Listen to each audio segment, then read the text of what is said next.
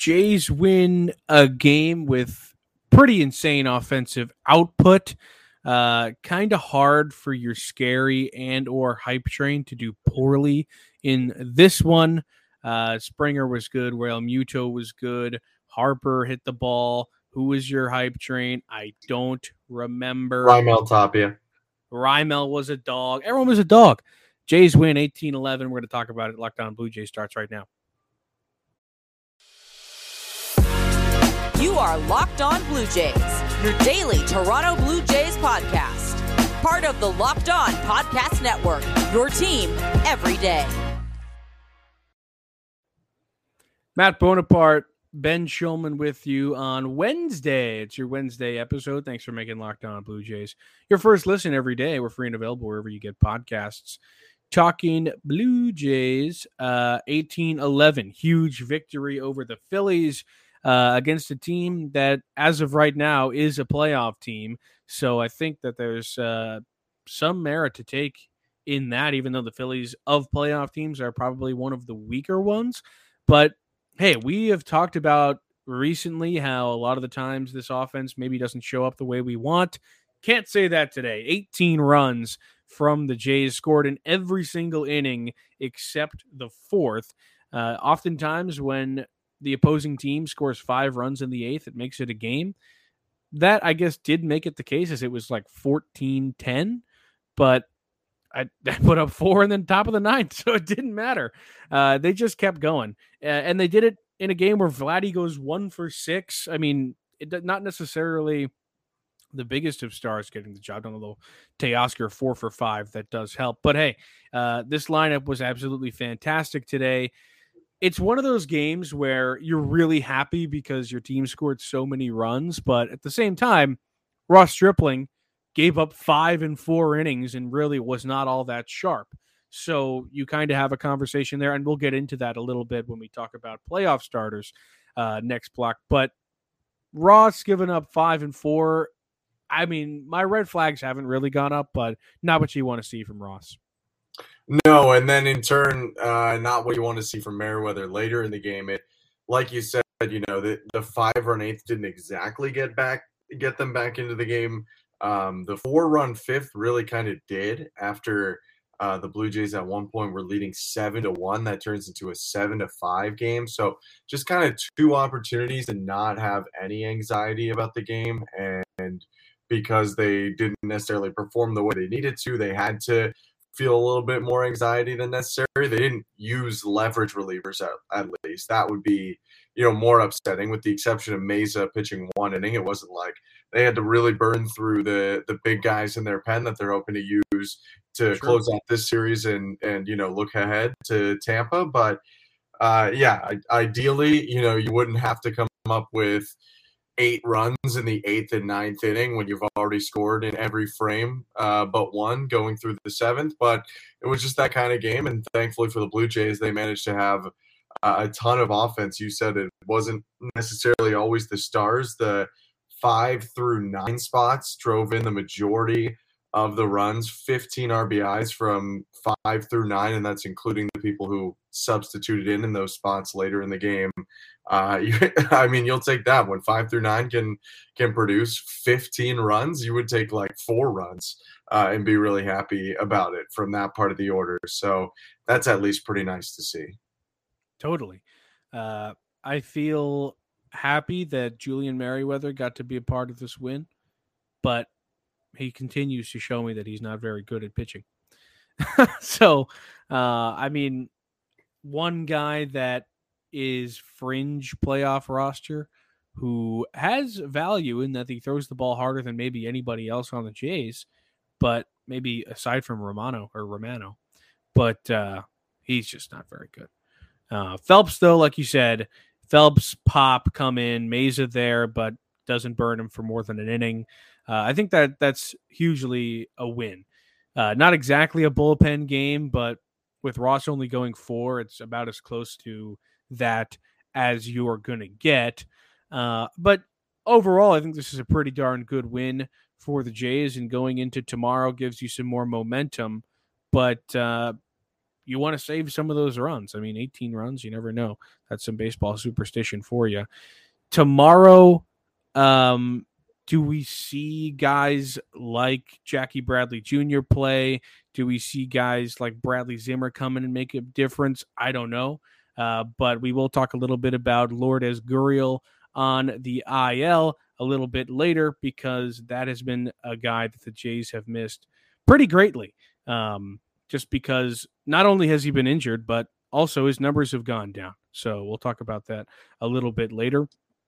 But Speaking before, of, go ahead. Can I jump in for one sec? Sure, sure. Of, Alejandro Kirk returns from not IL, but he had not played at least a couple games in a row because of injury.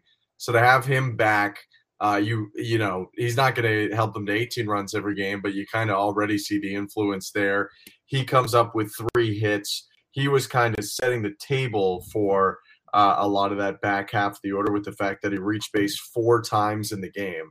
Uh, so to have him back and healthy at least, uh, even if Gurriel is still out, was pretty massive for the Blue Jays uh, and clearly made a positive offensive impact. So I want uh, this is what I want to run by you. Um, okay. This is the second time in September the Jays have put up double digit runs. Take a little bit of recency bias out of it because obviously when your team scores 18 runs, you're going to think higher, higher of them. Uh, but how confident are you in this offense compared to other playoff teams right now? Uh, earlier in the season, we talked a lot about how it wasn't really there. And through the season, it hasn't been bad by any means. They've actually statistically been a really, really good offense this season, but I wouldn't say that there has been really good consistency to what Toronto has done. I think I'm pretty high on them, but compare them to the other offenses. What do you think? Uh, I'm I'm pretty high. I mean, they have the highest collective uh, team OPS in the American League, so that's something that you're gonna want to have. That's pretty um, crazy. yeah, I would not have um, guessed that. Yeah, I mean, this is prior to this past game. To be honest with you, I don't know if it would have changed, but only the Braves and Dodgers have a higher, and Dodgers OPS is nuts. Um, they have like a 789 team OPS or something. um, but uh, I digress. The the Blue Jays OPS is really solid. The runs per game is is upper level. Um, so like you, I mean, I, I feel fairly confident. The reason I don't feel incredibly confident is that it seems to, you know, come in waterfalls and droughts kind of. Uh, they'll have, you know, huge, huge nights, huge stretches, and then all of a sudden it feels like they can't buy a run sometimes. So going into the playoffs, you know, I feel like on any given night, their offense can just overpower a team, any team, any pitcher. Um, but on on any given night, there is the possibility, albeit a lesser possibility than what I just mentioned, um, that they just come up with nothing. So it doesn't feel as consistent, maybe as even the offense did at points last year. Uh, I don't know how the numbers stack up this year to last year, but it just felt a little more consistent last year, and it definitely felt more consistent, you know, in 2015. Uh, if we're comparing kind of those teams to now, this team might peak a little bit higher, but probably doesn't have the same uh, kind of nightly assurance that they're just going to go out there and cause problems. How many times do you think the Jays have had double digit runs this season? Um, they've played like 145 games or something at this point now. They've played 148 games. I think they've had double digits 10 times this season. I think they've had 10 or more 10 times. That's accurate. That's correct. 10 times. Look at that from you. Brain's working good. Now, compare that to last year. What do you think that how many times do you think they did it last year? Ooh, that's a good question. I'm going to say they did it more times last year. I want to say they did it 14 times last year. 23 times last year. That's insane. Uh, yeah, that's nuts. That's pretty crazy. That's uh, I was just thinking about that because when you compare this team to last year, I think a lot of people thought this year they were going to come in and take a huge step up. Uh, I think they took a step up. I don't know that it was all that huge. Um, so that's a really interesting stat. Also, very interesting. They had two 20 run game. They had a, a 21, well, a 20 run game two years in a row. So I don't know how many teams do that, but 10 double digit run games this year, 23 last year. I don't know if I think you're right though about the fact that any night they could do it to you, but they're just like hot and cold. I think it's a good way to put it, like waterfall to raindrops kind of thing, um, in terms of what they can give you on any given night. I can't hear you anymore. You've gone mute. Um, all right. Well, we've got to read an ad, so I'm going to hand that over to you. Okay. I don't know. Ben has gone in the dark. I will read this ad. Hold on. Oh. Okay. Summer's winding down. The nights are getting longer, but the breeze isn't the only thing that's getting stiff. That's right. This episode is sponsored by Blue Chew. We all know that confidence can take you far in life. That's what Syracuse or former Locked On Syracuse host Brad Klein told me. And he also said that's especially true in the bedroom, especially when it's time to step up to the plate.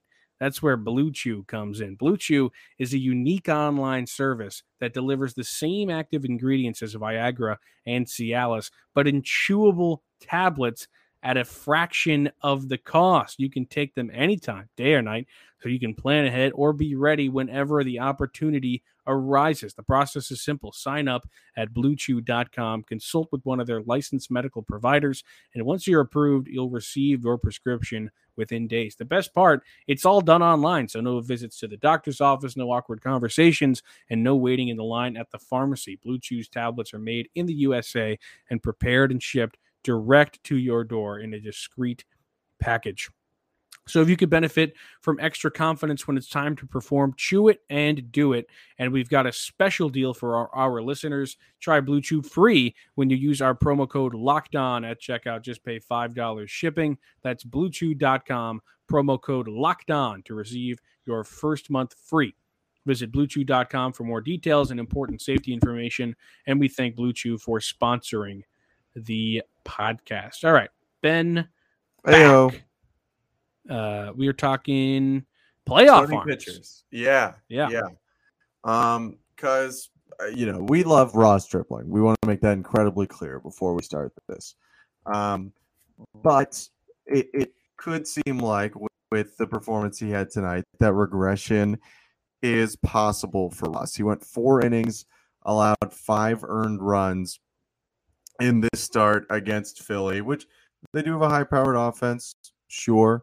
Um, he, he's been good recently. He definitely has not been bad whatsoever. If you had looked at his past six starts before this, his ERA was below three. But it, it's there's no denying that the stuff like is not always dominant for Ross. Um, and if you look at some of his recent good starts prior to uh, Philadelphia, really good start against Tampa, who's a great team but not a good offense. Um, good start against Texas, bad team. Pittsburgh, bad team. Angels, bad team. Boston, bad team. I mean, that's a lot of bad teams in a row. Um, a good team, a playoff caliber team, got to him. On the other side, Jose Berrios has been not very good this year, despite his stuff being really, really good. Um, but it's been starting to turn a little bit for Jose. Uh, you know, his starts in the month of September. He's gone deep in all of them. He has a 2.45 ERA, uh, and those come against Baltimore and Tampa Bay exclusively. Those three starts. Uh, if you go back even further, you know he had a good start against the Yankees on August 18th. Um, so he has really shown it against some good teams uh, in the last month or so. Uh, are you at all thinking about, you know, if Ross doesn't make a good next start or two, making Berrios your number three starter in this do or die potential game in the wild card round? I think there's definitely a conversation, mostly because I don't know. I think it, like I think a lot of people, because of what the numbers are this year, are quick to write Berrios off. But if you want to put these two guys and compare them just on a stuff basis, who has better stuff uh, on any given night, who the highest of their highs, it's Berrios, right? Like he is the more talented pitcher at the end of the day. He is the guy who's earning the $131 million extension. Uh, Ross Stripling is not, although we don't know what he's going to get. And like you said, Stripler Berrios has kind of been there for his last three starts, only given up two earned uh, in two of them, one earned in the other, while Stripling blows up today. Although I think I would still go Stripling just because I've seen it all year from him, and there's less less of me that thinks Stripling will blow up rather than Berrios. Like I, I almost go into every Berrios start thinking, all right, at some point someone's going to hit a homer off of him.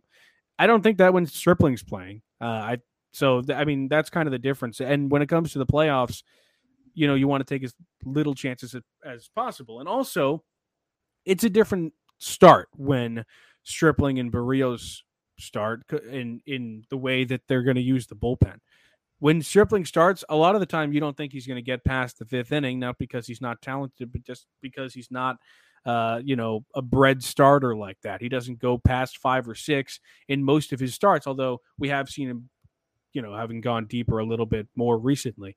Uh, I think I'd still take Stripling though.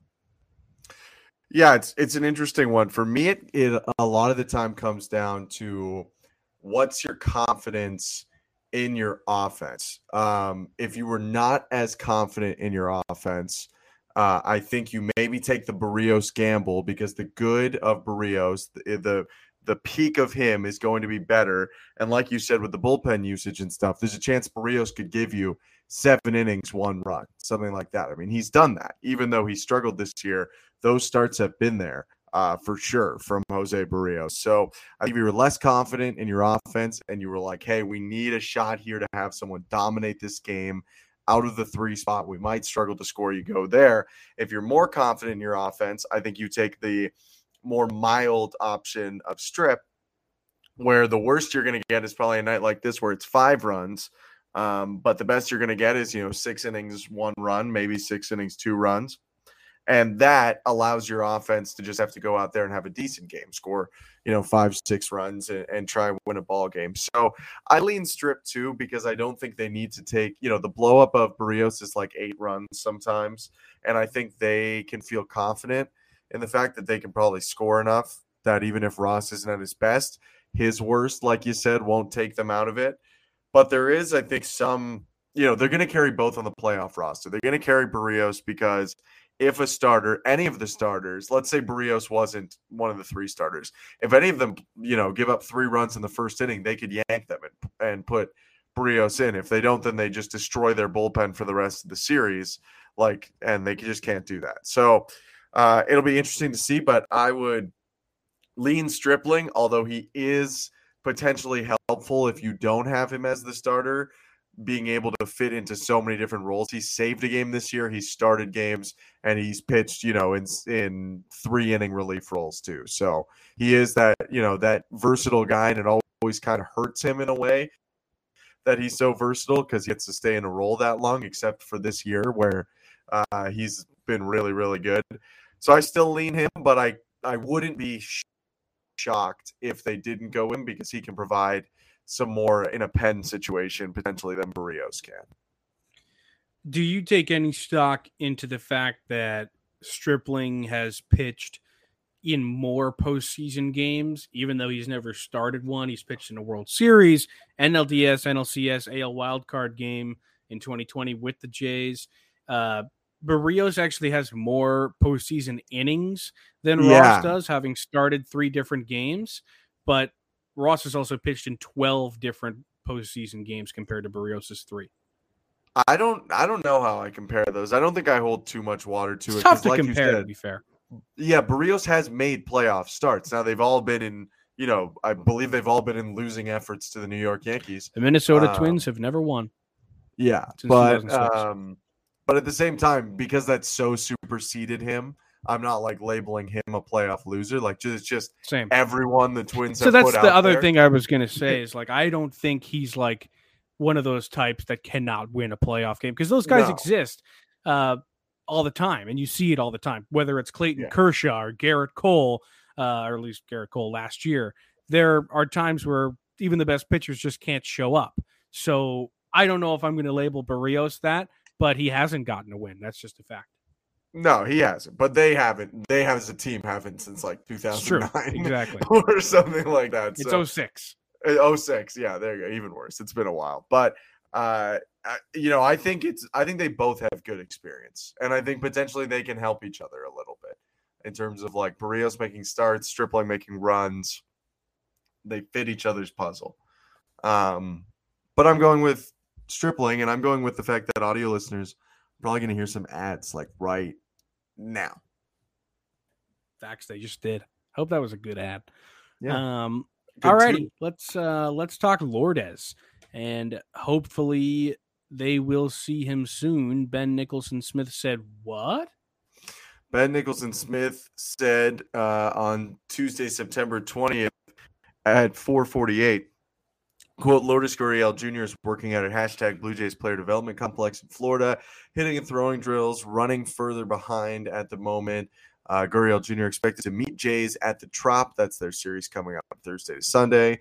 Uh, may well take longer for him to be activated, though, depending on progression. If you don't remember, he took that lunge into first, left hamstring, uh, resume baseball activities on the weekend, but I guess now it's gone to Florida, and I guess that's a good thing. I don't really know because he was with the team at home, but I guess they're just like, hey, why doesn't he go to Florida and meet us there? It logistically kind of makes sense uh, with them going to St. Petersburg. So that's what Ben Nicholson Smith plus a little bit of Ben Schulman has to say. Thank you, Ben Nicholson Smith and Ben Schulman. We appreciate your contributions." Um, Lourdes has had a really interesting year because in like July he was arguably the best hitter on the team having he, at one point this season he had a 318 average. He had a 370 nearly 367 obp uh, and an 811 ops now he's fallen from that grace and now he's at 291 with a 743 ops last time he played on september 7th but still he's a pretty valuable part of this lineup just being a contact bat which is something that has kind of gone uh, missing in baseball these days i think this is one of the lowest league average years of all time um, but It's the lowest coming since, back. uh, sorry, it's the lowest since 1968, the year of the pitcher. wow that's pretty crazy that was when Yep. bob gibson had just went nuts. they changed a like, 1-1-2 multiple year. rules because of that year. Yeah. multiple rules. That's pretty crazy. Um, now you got me looking at Bob Gibson stats. He had a one one two ERA that year. He was so freaking good. It's stupid. Like a one one two ERA is stupid. In like 300 innings. Uh, yes, three hundred four innings. Yeah, like three hundred that's- five I mean, nearly. That's, That's nuts, even dude. more impressive to me than it's just. Dude, he had a point eight whip. Like that's so stupid. It's stupid. Anyway, uh Lourdes coming back, I think means a decent amount to this team who uh not necessarily is hugely lacking in the outfield now, but I don't really like seeing Whit play all that much and Jackie Bradley Jr.'s bat doesn't do anything for me, and unless he's playing Justin Verlander, neither does Machines. So Congrats to Jackie Bradley Jr. on his first Blue Jay home run, though. That's true, cool. True, big for him. That's nice. comes in a uh, 18 to 1 win where they just didn't need it, but we'll take it Um, anyway. Hey, we'll take it. Um, yeah, it's been a weird Can- year for Lourdes. But sorry, finish your point. What were you saying? No, I was going to ask you a question. I was going to say Okay. just on Whit Merrifield. Do you think you could accurately tell me what his average in OPS as a Blue Jay is through 30 games? Oh, it's not good. Um, I'm That's gonna accurate. Say, I'll tell you that much. yeah, his average is 191, and his I'm going to wait till you give the other one. is 556. Batting average is 192. So you almost had that. You gave him a lot of credit on the OPS, though. Oh, did I? His OPS is 500 flat. He's awful. He's truly awful. One of the worst players in baseball right now. plus minus one point is super hype for me. Um. Yeah, that is big for you. Proud of you for that. back to Lourdes briefly. Um, it's been a weird year, definitely. Um, I mean, he's a guy who who hit for like a considerable amount of power prior to uh, this season, and I I wouldn't necessarily rule out the changing of the baseball as him maybe changing his approach and deciding, you know what, if ball's not going to fly out as much because he's clearly swinging for more line drives. Totally, and I Um, like that. Yeah, I actually I actually think it's kind of nice. He is on pace for his worst OPS of his career, but it actually would be a middle of the pack OPS plus for him. Uh, with one of the I years ahead, is. Go ahead. Sorry. Just that one of the OPS plus years ahead of him too is 2020, which is like how much do you count that anyway? Like he, he in theory has improved per OPS plus from last year, and given the volume of pull side power hitters in the Jays lineup, like do I want him to hit double digit home runs? Yes, but am I okay with him being like a 12 homer guy who hits closer to 290, 300? I think I'd rather that than him being like a 20 homer guy who hits 270. I just think they have enough of that. I was about to say, I I don't think this is a crazy take that every good team should have at least one like purely contact guy who's going to go out there and try and hit doubles instead of trying to put the ball out of the bar ballpark on every swing.